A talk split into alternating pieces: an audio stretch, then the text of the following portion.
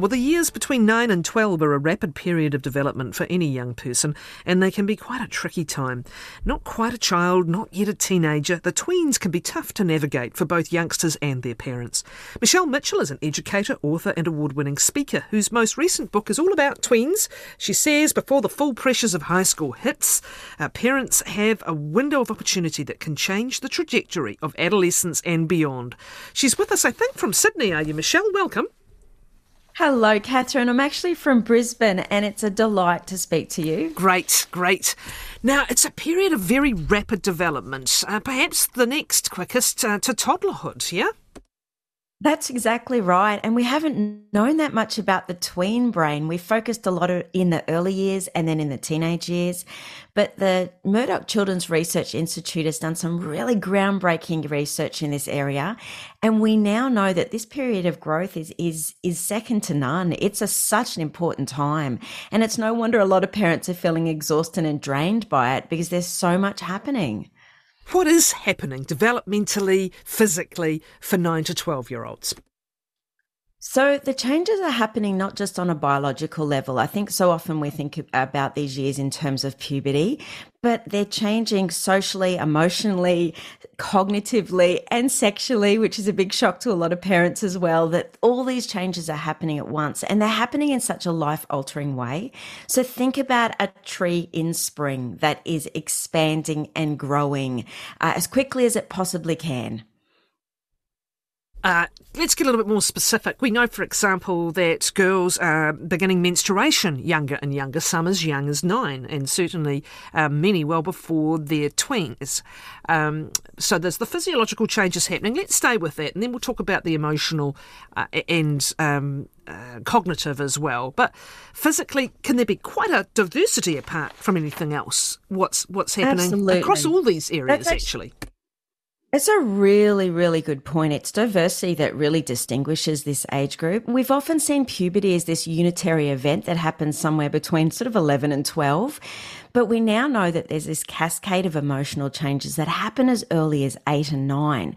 So sometimes parents are looking and seeing these almost teenager moves quite early in their kids' lives. They, they might experience a few more mood swings or the door slamming. And it really is because internally things are on the move. So I think it really helps for parents to see puberty as, as not just a single event, but it's something that really builds over time.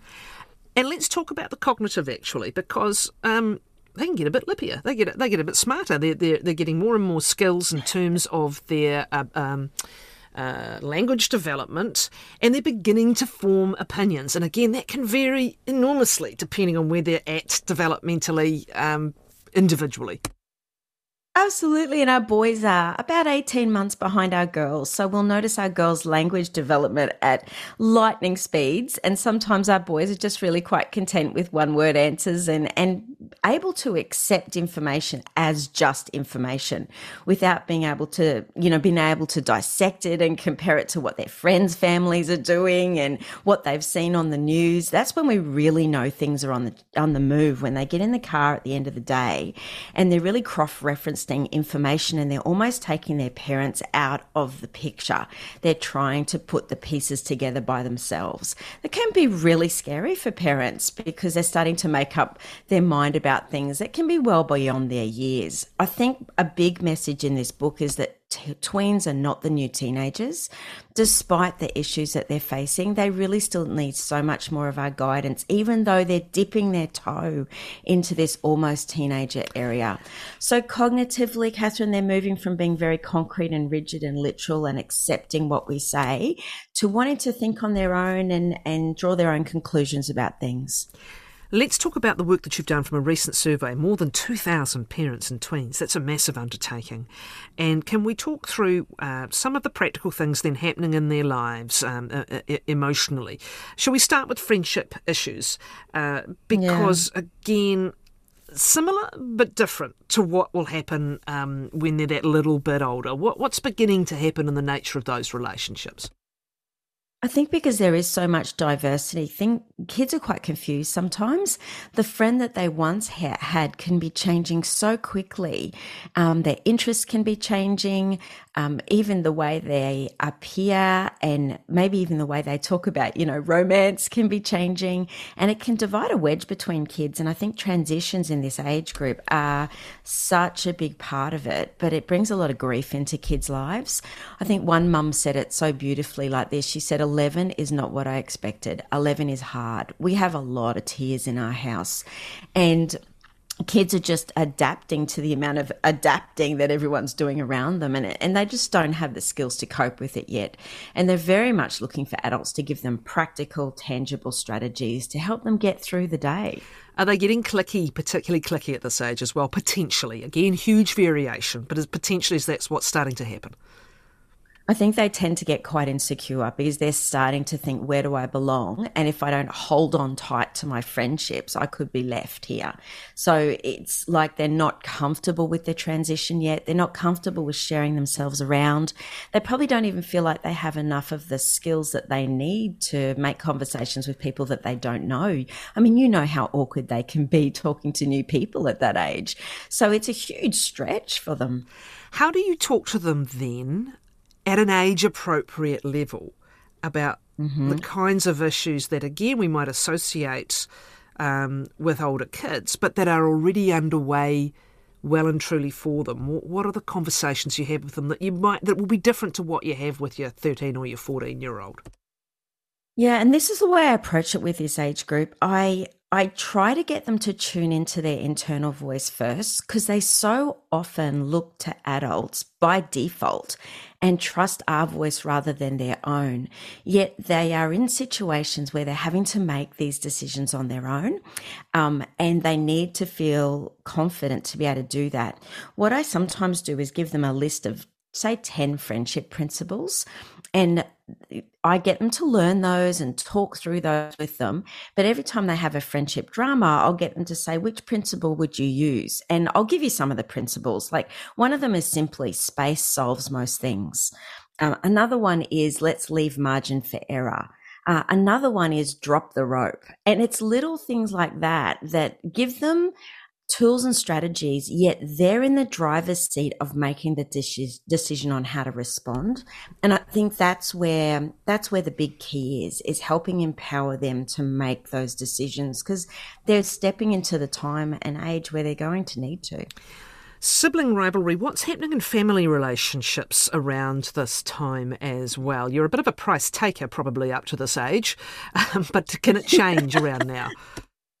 Yeah, especially for the eldest, I think they they know they're changing, they know they're growing, they know they're becoming a lot more demanding in some ways, and they know they're needing their parents' attention.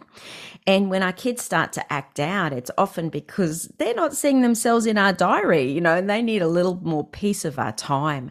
I think the biggest thing with sibling rivalry is for our kids to understand that we couldn't love any one of them more, but that has to look um, practical and tangible in their life. They have to actually see the evidence of that. And that can be really stretching for mums who've got young babies or toddlers who are demanding, or even older siblings who are starting to, you know, need to be driven around to parties and sports and friends' houses. So it's easy to neglect kids at this age because they are a little bit more easygoing and it often surfaces in a bit of jealousy and, and, and you know, rivalry at home we're starting to see body image concerns emerging around this time in some as well. Yeah, it's real. And you know, it, a great way to describe it is just that confidence crisis. And because their body is feeling and changing and it's becoming obvious to them that things are on the move, it can almost be expressed expressed through their body image so often. Look, there's a lot of talk about concern about body image in this age group with boys as well as girls. So I think we need to be really mindful of that. There's a certain piece of this I want to normalize though. There's not many of us that grew up just loving every part of our body. And I think it's unrealistic to expect that. But I like to talk to kids about um, looking after what they've got and loving what they do have. It's so easy for them to fall into a comparison trap because, you know, their friends, you know, got curves and they don't, or, you know, their friends, you know, developing some muscles and their legs still look like twigs. Um, but the reality is, if they can learn to love what they do have and appreciate what they do have, they're going to get through some of those bumps a bit easier. And us modeling a love for our body is obviously hugely important and influential because they are so responsive and adaptive and open to our influence at this age. They're also becoming more alert to the external noise around them, and I'm sure this is why you are are seeing some of the body image and other um, influences coming in. The, you know, younger children just live in their world, but again, because of what's happening cognitively and, and communication skills, they're taking a lot more in. And so let's get to the the elephant in the room. What do you do managing their desire? I want, I want, I want a cell phone. I want this, and uh, and that um, in some kids anyway, that surge of interest in in uh, devices. That's right. Now, curiosity is heightened across the board at this age. So, if we can talk about, you know, there's curiosity, you know, cognitively, they're wanting to learn different things and they're intrigued by new words and, you know, like they get obsessed with interests, but it's also sexually as well. So, when they have a device in their hand, the risk is high. Um, I was in a classroom full of 30 kids not long ago, and 15 out of 30 lined up afterwards to speak to me because they felt like they'd seen something unsafe online that they wanted to check in with an adult about. And so this is a time when kids don't have that supervision online that it is really high risk and they can go down rabbit holes when they hear a word and they don't know what that word means or they're having some dark feelings and they can sort of gravitate to you know some type of image or community online that might validate that so it's it's not that age that they need to be on devices without supervision. They might appear all grown up and they are going to be pushing hard to be teenagers, but they're not teenagers. They're far from it. And I think we need to see this as a real switch point in kids' lives, especially with their mental health. They've got the potential to be switched on to their potential, or they've also got the potential to for some of those kind of really negative influences to take hold. This is um, really so, interesting because this is almost like an early intervention for what you fear you'll be dealing with later and actually may appear later. But what you do now will help mitigate that, yeah? 100%. And if you can think about, we talked about the tree expanding quickly and then being so moldable like plasticine, even more so than those teenage years whatever imprints on them now is a really big deal. And I say to parents, if you're in the position to set up technology really well now to last the rockiest of the teenage years, you need to seize that with both hands. Don't say yes too quickly when they're, you know, just interested in posting their, you know, new, new toy or their new shoes or, you know, a, a cute selfie because you add a boyfriend to that and a, you know, a few more friends that are, uh, you know, a little outside of the box of what you you'd prefer, that thing can become your greatest nightmare. Okay. So delay it as long as possible, but when you do set it up, do it well and make sure you stay in charge of what's going on. Stay in charge is a, is, is a big measure. It's it, it remains actually for the teens as well, but at this stage, don't be don't misread behaviours as being a call for any or or, or a, um, a trigger for any sort of reduction in boundaries, uh, almost quite the reverse. And finally, as succinctly as you can, Michelle, and I appreciate I'm asking a big thing here. Um, coming from your survey, the tweens want more privacy. Now, this is problematic because at one level, you want to respect it and it might be part of the development, but the other, it's complicating what we've just been talking about, right? Which was keeping an eye on what's what's happening. Yeah, if I can be really succinct, Kathryn, it's hell no. You know, like it's like they're kids. They're they're they're not in the place where they have the maturity or the cognitive skills to handle that level of privacy. And so I think um, there's a safety that comes with us stepping up and just remaining in that place where we're very protective of them. Um, so I'd say that like they're always going to want more. They're, we are always going to disagree about screens with kids. Like that's just reality. And I think remaining in that place where a protective parent is so important at this age. Michelle, thank you for your time. What's the title of your book, please, the latest one? It's called Tweens What Kids Need Now Before the Teenage Years. Fabulous. Michelle Mitchell, thank you very much.